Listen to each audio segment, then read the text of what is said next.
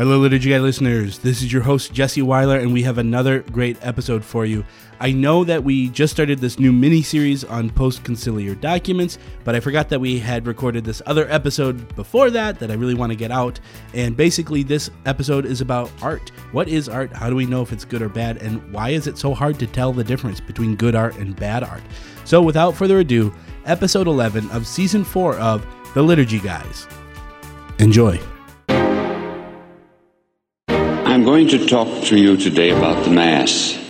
The liturgy is what enculturates the gospel for us. What are you, some kind of altar boy? And, and it enculturates it into our day to day life, our, our day to day existence. It's pretty dang exciting, huh? We're called not to some crapshoot called life, but to an adventure in fidelity that beckons us to cast out to the deep. The Liturgical Institute is proud to present The Liturgy Guys. I just sent I just sent Karen a meme of this uh, person who said I I dropped my glasses at an art museum and I when I went to go pick them up somebody thought thought it was an art exhibit so they were taking pictures of it and like staring staring at it and trying to think what it was. this just shows you how far we've come from any kind of real understanding of what art is rather than just a happenstance interaction with a, an inanimate object. So that's what I want to talk about today. You know, I'm I'm here at Benedict and Chris was here this weekend with Yes. his son Dominic and his nephew Benedict, and is also his son James and his other son Lars, who is my godson. Had a great Lars, time. who's very sweet. We we made two uh, jack o' lanterns together that are Art. now on my on my porch. We made art out of pumpkins. Who knew? And uh, we got to use a power drill. Lars now loves power drills because we were drilling holes in the pumpkins with the power drill, and he just loved it. So That, he's like a that little does sound fun. He's a little tos- testosterone driven little boy already. He's going to be a man someday. Give me my power drill. But he hopefully won't talk like that. But anyway, so here I am, and here Chris was. We went to Willie's downtown and had some had a steak. It was steak. good. Was that one of the recommended restaurants from the the guy at the Abbey? Yeah, well, he he gave me the list of every single restaurant that was in Atchison. Apparently, in one of the podcasts, I said there are no restaurants here, so he gave me a list of all of them. Um, not some of them, but all of them. And that one I knew. It was about. good, Anyway, he- too. He, was right. I was being, you know, I was making generalizations. You were being yourself. I was, yes, sassy and generalizing. But once Chris left, I had to start thinking, oh, I have a job here. Yeah, what do I have to do? I've been teaching. Yeah, what do you do? what exactly do you do here? Well, I am the executive director of the Center for Beauty and Culture. I've heard that College. title a few times. Yes, and so you know, I had like five minutes to move and to think about this. So lately, I've been thinking about it. Now, what we're going to talk about now is not this is what the center will be, but some of the ideas that are swirling around in my head about um, art and beauty and culture as I consider what this center will actually be. Because I think a lot of people are kind of unequipped to deal with art in our world. You know, somebody likes this, somebody likes that. You got all these intelligentsia types at art museums and universities telling you this is art and it looks ridiculous. yes, Denis, Chris? do you remember uh, at dinner I told you the thing that I, I dislike the most about uh, the liturgical field? Uh, I don't remember. Were you talking to me at that dinner? I forget. Oh, you you have a mute button. He's coughing out the insult there. Oh, So- sorry. Well, that's fine. I'll tell a uh, quick joke right now. Uh, Denis, he- wait, wait, he's Den- back. No, Okay, I'm back. I'm back. Uh, oh, can I It's- hear Jesse's joke? on want it's- to hear it. I just Okay. want to know if your job description just says other duties as assigned. Well, it, no, it doesn't. But it just says executive director of the center and That would be teaching funny. so many classes. So But- it's very, very broad. So I have to figure out what it's going to be. I said that say, the most difficult thing to do in my job are questions that have to do with liturgical art and architecture. Oh, I do remember that. Yeah. yeah, they're impossible. They're so difficult to try Mm-hmm. Well, to articulate to get people to For see. people like you, they are. So yeah. well, they are. So I'm just I am I am one of the many who can vouch for that statement that you made that people just find it very difficult. They don't speak about it and convince people of it. Well, everybody likes to operate out of the area of personal preference when it comes to most things, right? But then no one would say, I like it my personal preference is that the brain surgeon does not correct the right nerve in the right place, or my personal preference is that physics does not actually make this building stand up. Right? They think there are these objective norms in every other area of life, especially the you know the sciences and engineering things like that. Yet somehow when it comes to beauty, it's kind of like well, in my completely uninformed, uh, never taken a class on art history opinion, I know what I like, right? And so that is kind of the uh, the situation that we're in in a lot of ways. But then there are also these highly educated people who've never heard of a sacrament or they don't know the difference between high culture or low culture or they argue there is no difference between high culture and low culture. And so you have the whole art world, which is still gets a certain amount of attention, right? We have art exhibits, we have art galleries, we have all kinds of pictures on the internet and all all sorts of things. We have art Art. Garfunkel. Right. We have Simon and Art Garfunkel. And what do we do with all this? And so, one of the things I've been thinking about is what is the actual issue that we have in the art world right now? How do we hold uh, together a common vision for art and beauty that's not limiting it to anybody's personal preference, at the same time comes out of the Catholic faith and can become not uh, too narrow, but not so broad that it has no uh, grounding anywhere. So, this is a pretty big thing that I have to figure out. So, I've come to a couple of little conclusions here. Ooh, I like this. Yeah, at least uh, philosophically. So, one of them is the culture still values artistic expression, and yet we have this intense relativism. So, people, oh, you did art? Oh, that's great, let me see it. And then they feel like paralyzed when they see some ridiculous thing on a canvas in the in the art gallery and they don't they're afraid to say oh i don't know about that so i've been telling students if your intuition tells you it's a scam it probably is okay so everybody out there if you look at some ridiculous piece of art and it strikes you as ridiculous, trust your instincts. Now, don't go crazy, you know, without any careful asking of the right questions and everything. But pretty much, if it looks ridiculous, it probably is. There is no secret Gnostic information out there that nobody's telling you. It's just the world having devolved into this kind of understanding of art that has uh, no basis. So Denis, it's not beyond standards of evaluation interpretation. Yes, yes, Chris. Uh, I just have you ever seen this book by an author named Paul Johnson, who I think is a Catholic. I think he's an English author. He's uh, it's the book's called Modern Times. There's another one called Intellectuals. These are really pretty good books. You ever heard of this guy, Paul Johnson? I haven't. I'll say more. Okay. Tell me. So I just started reading this book the other night, Modern Times, and he says the modern period began.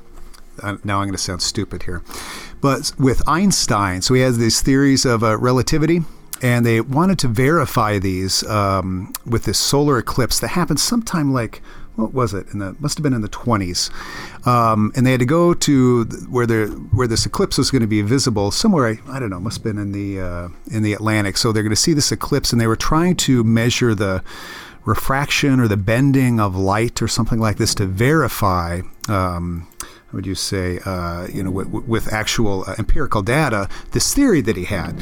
And as soon as they were able to verify that, he says it kind of shattered this uh, this view that we have been living with that there is such a thing as objectivity, that even time and space are all relative. And he says at the same time you get it in uh, literature and art and psychology, where it's like the the objective rug has just been pulled out from from right beneath you, and everything is uh, Gnosticism, and everything is reducible to subjectivity. What was relative about the them testing it?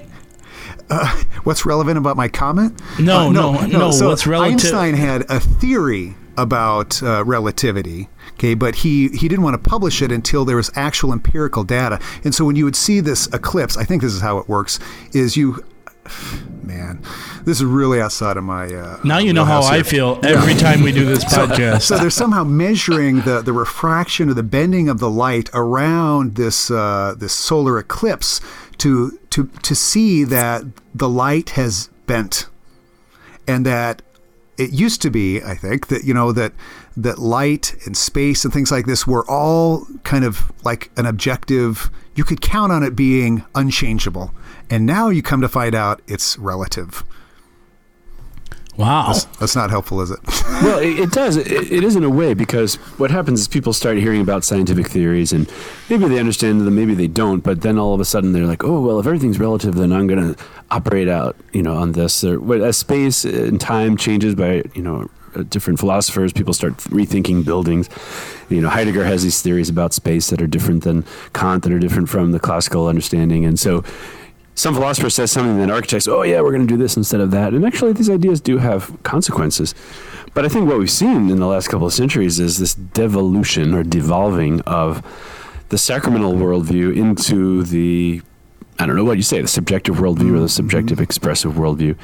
And so I think we have to deal with the idea that the arts are still part of the Catholic faith because they come from somewhere. And, you know, the faith is bound up in images. It's not just preaching, it's not just moral life, but it's how do you make an image of yourself? How do you make your life an inspirational image for somebody else? And then, of course, you know, the actual you know, tangible arts that we're used to, like art and architecture or, or music or poetry.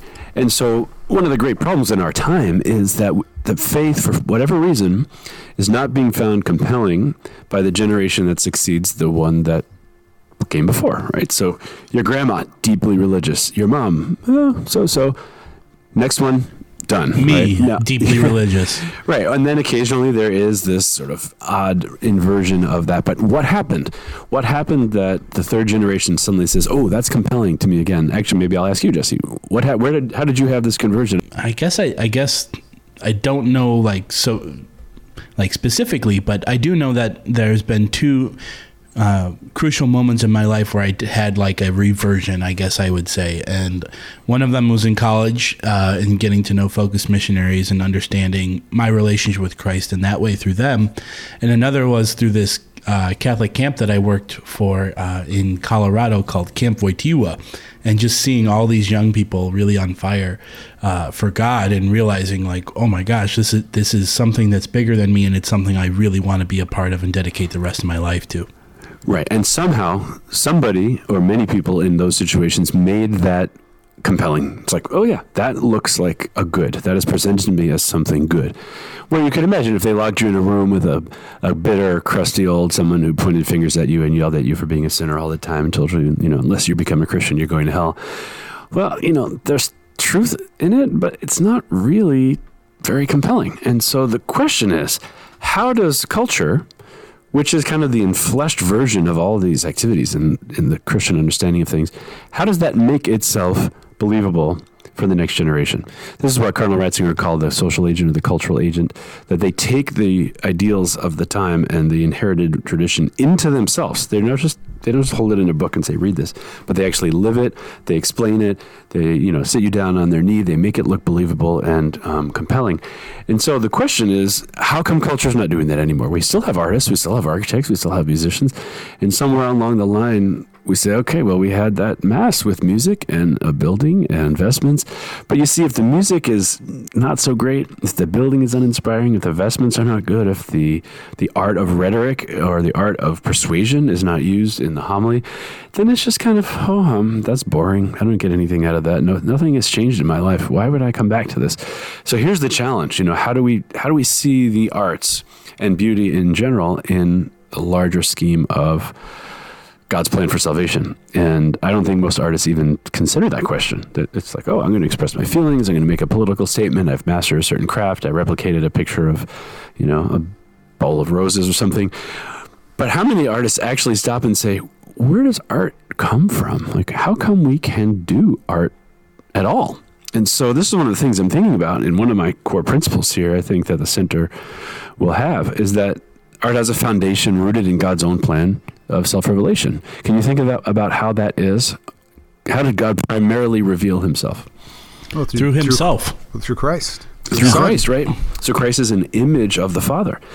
In He's other the words, image of the invisible God. Right. And then you can Ooh. speak of Adam and Eve as being sort of images uh, in their own way, too, because they're created in the image of God. So when God creates, he makes something that reveals who he is. And that's it's in the nature of God to be creative and to make the invisible visible. So it starts with the world and you can think about the sea and the stars and the birds and all the stuff in Genesis. Those are all tangible things that somehow reveal the mind of God. I think I mentioned this before that Father Nicanor Austriaco theorizes that God made dinosaurs just so we could know that God could make dinosaurs. I love that. I love that idea. That it's not good for humans and dinosaurs to be on the earth at the same time. So they had to go extinct before we got around.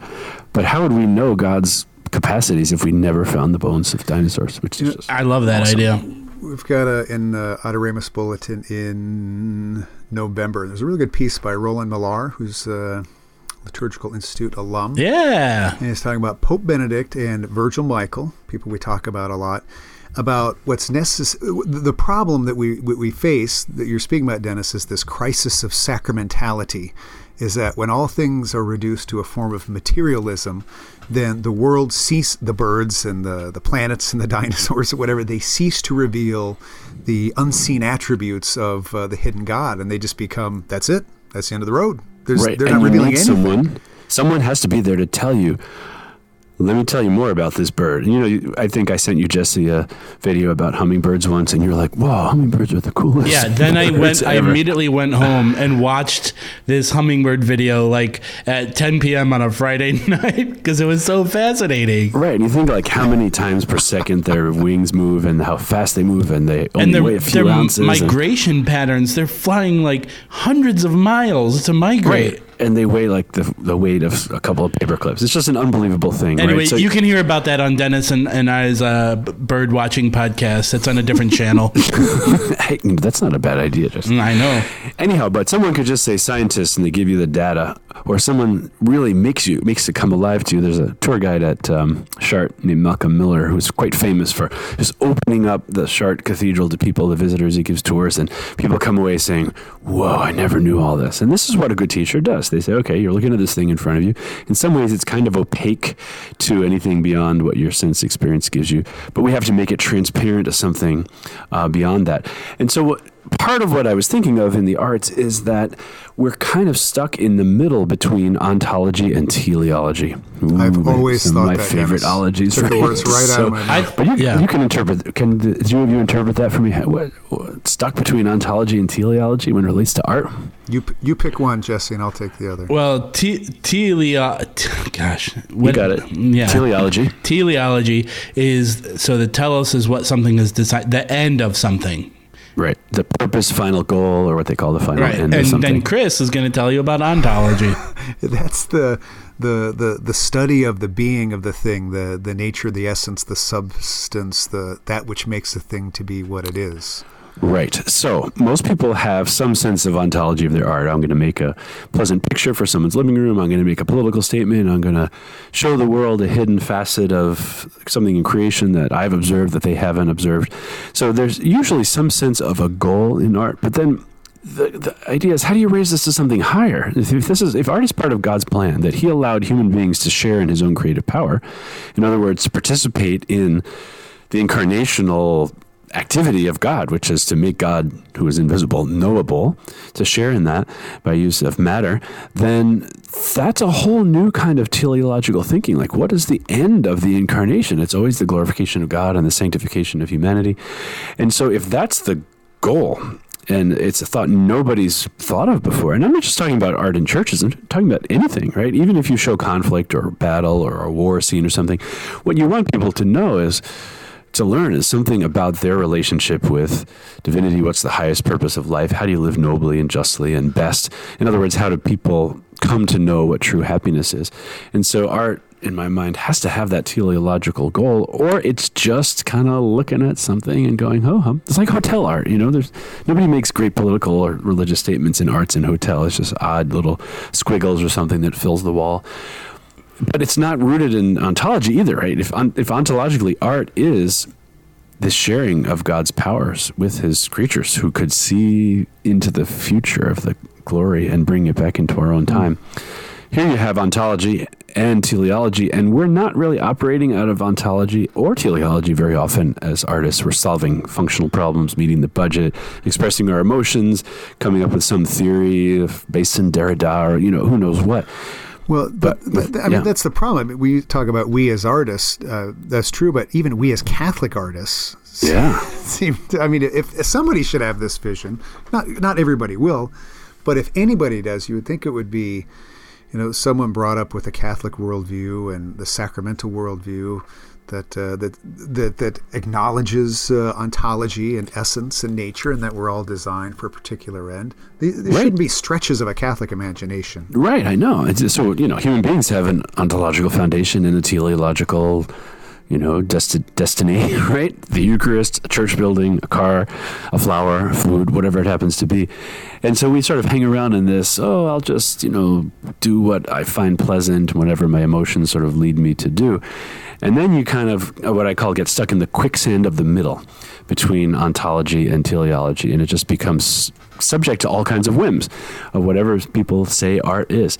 So that's one of the first things I've been thinking about at the Center for Art and Beauty. What can it do to say, okay, art has a foundation rooted in God's own plan of self-revelation. He makes the the invisible visible, and then he makes it even even his own glory visible. It's a transfiguration uh, moment, and so uh, that's pretty important stuff.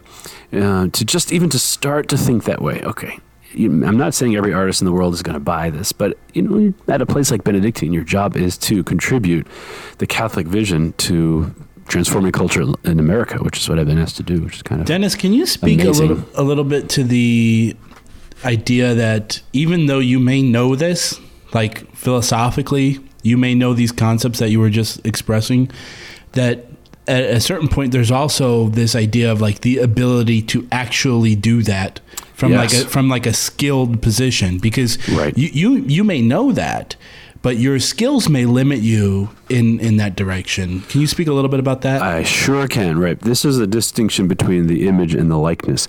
So, the image, being created in the image of God, means that you share in God's powers. God has creative powers. He shares them with people to participate in that kind of creative power. However, it doesn't come automatically. It's like God gives you the power to play the piano, but you're not born as a genius with the piano or football or basketball or whatever. You know, if you want to be good at free throws under pressure when 25,000 fans are shaking their keys at you, you better have done your free throw practice, you know, like 1,000 free throws a day or a month or whatever you would do. So that when the time comes, you are a free throw thrower. And so an artist has to master the skill, even if they know that what their job is to be a revealer of God's own um, reality. If they don't have the mastering of the skill, then they can't they can't do it.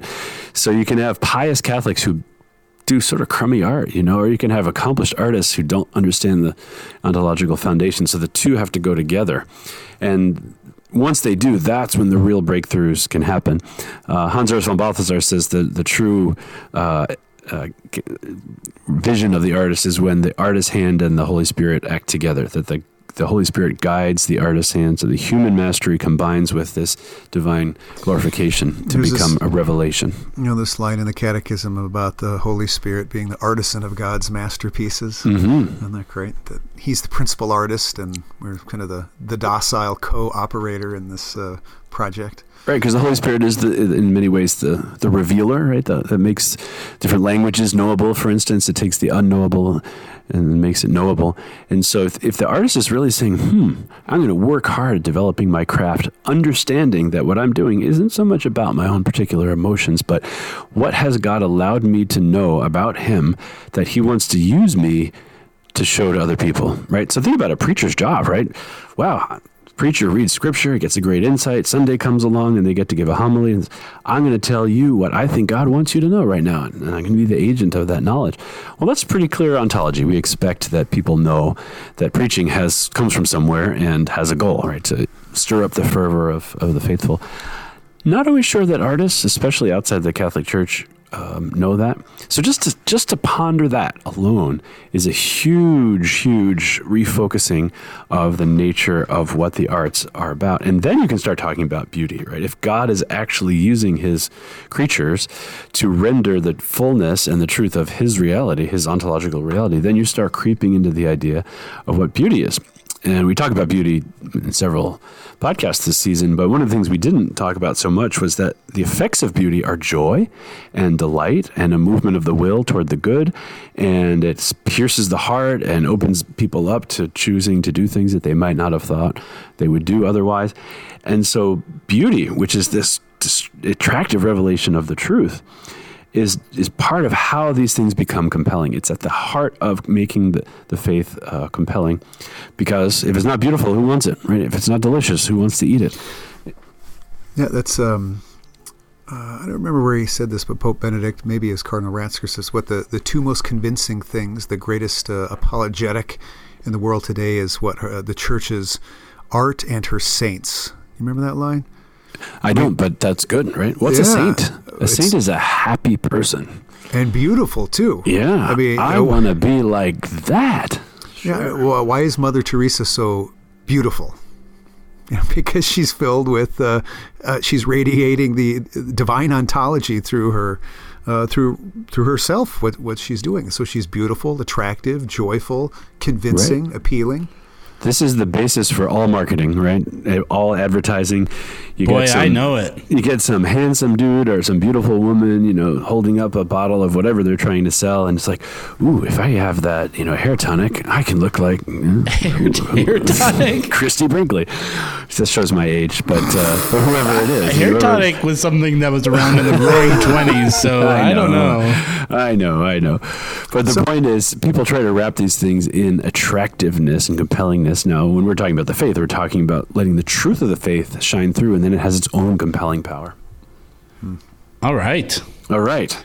So, what does that mean for an artist then? I know we're coming at the. Uh, we to the ran out of time. here. Sorry, we can't answer Tune that. in next time. Tune in Next time. Well, I will just bust right through your little jokes and say John Paul II, in his letter to artists, says that artists have a vocation, an actual call and capacity, that they can see beyond the the ordinary things of the world to the image of perfection and their job their job their in fact their duty their the way they will be made happy like everybody who finds their vocation is to do that to reach into the heavenly future bring it back into our own time and to render present to other people the things that artists perceive that other people don't.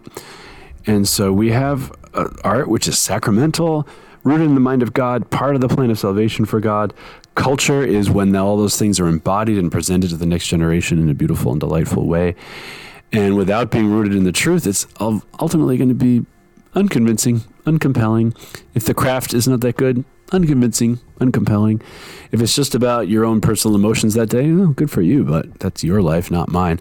So what does an artist have to do? Reach into the the broader transcendentals and render them present to others, and hopefully then someone will say, "I recognize that as a good." And you know this, Chris. The movement of the will toward the good is a definition of what? Of beauty. Of Sanctification. No, The movement of the will towards toward the, the good. good. Yeah, Love. Love, yeah, there you go.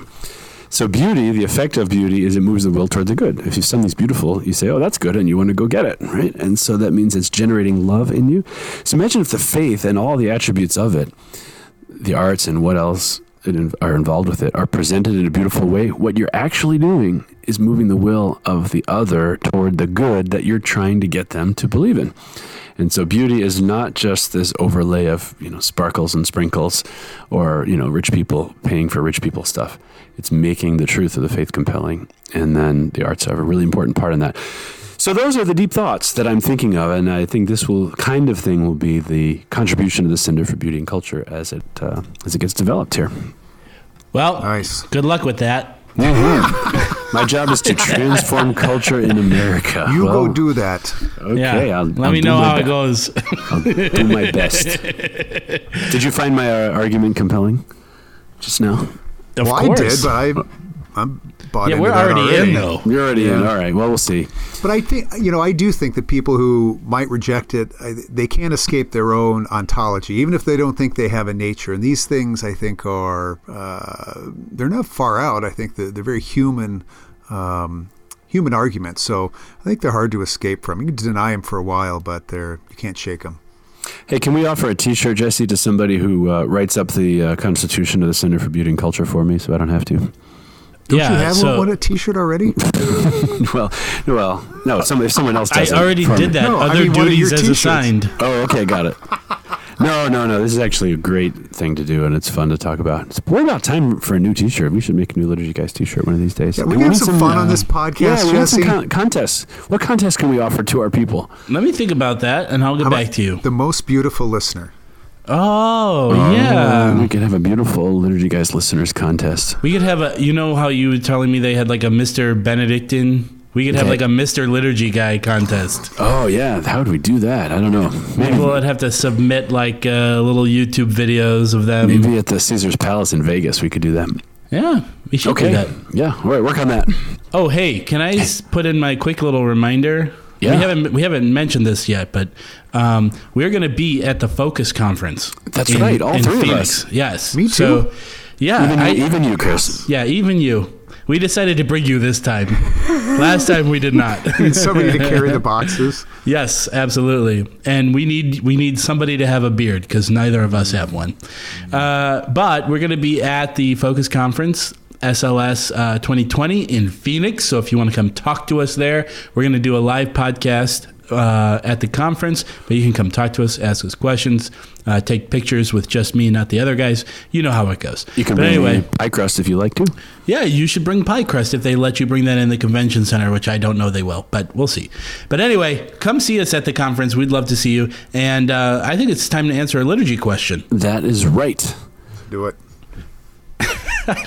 Time for a flat coke. That's what I need. A my flat coke. favorite is when you, I propose that we need to answer a question, and Chris is like, "Yep," or "All right."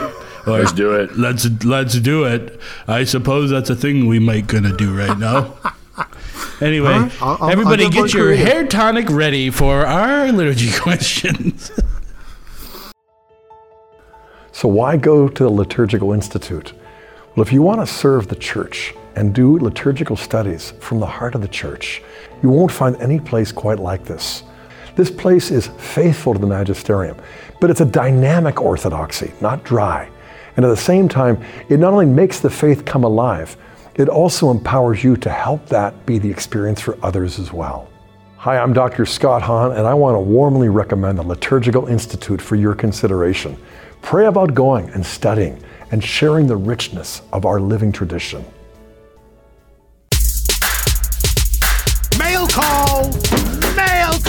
Oh, Moses, Moses, why do you question me? Why do you care? Today, we have a similar debate over this. Anyone know what this is, class? Anyone?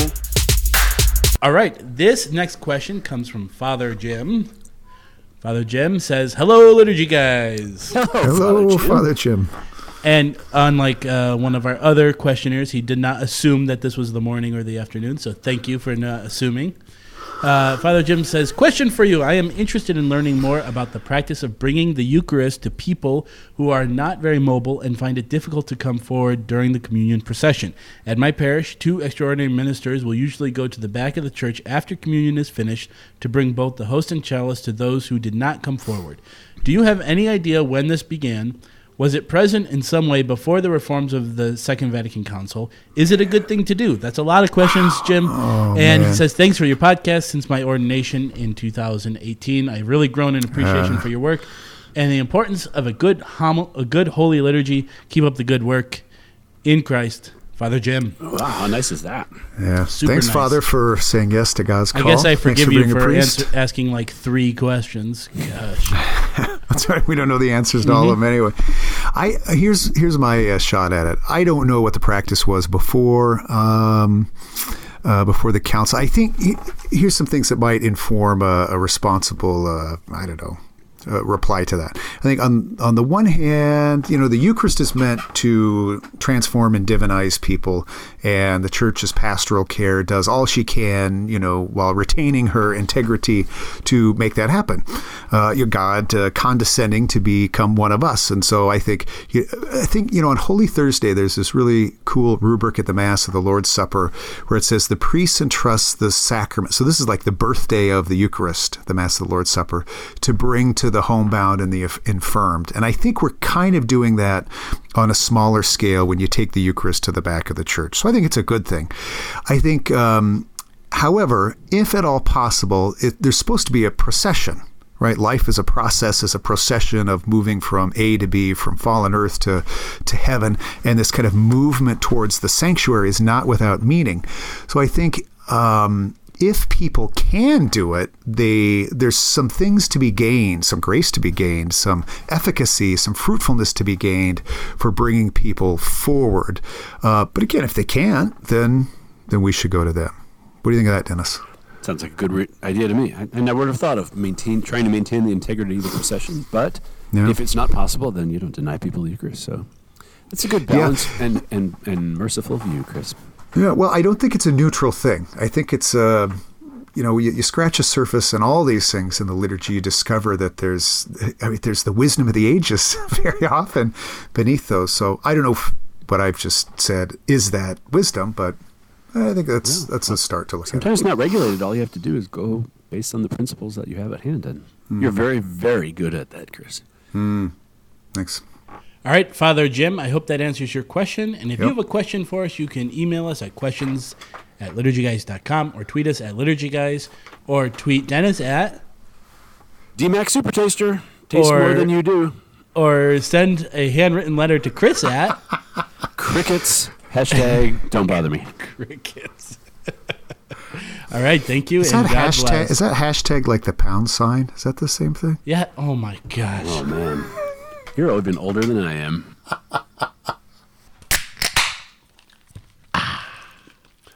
Now that's a podcast. The Liturgy Guys is brought to you by the Liturgical Institute at the University of St. Mary of the Lake, Adoremus, Society for the Renewal of the Sacred Liturgy, and the Center for Beauty and Culture at Benedictine College.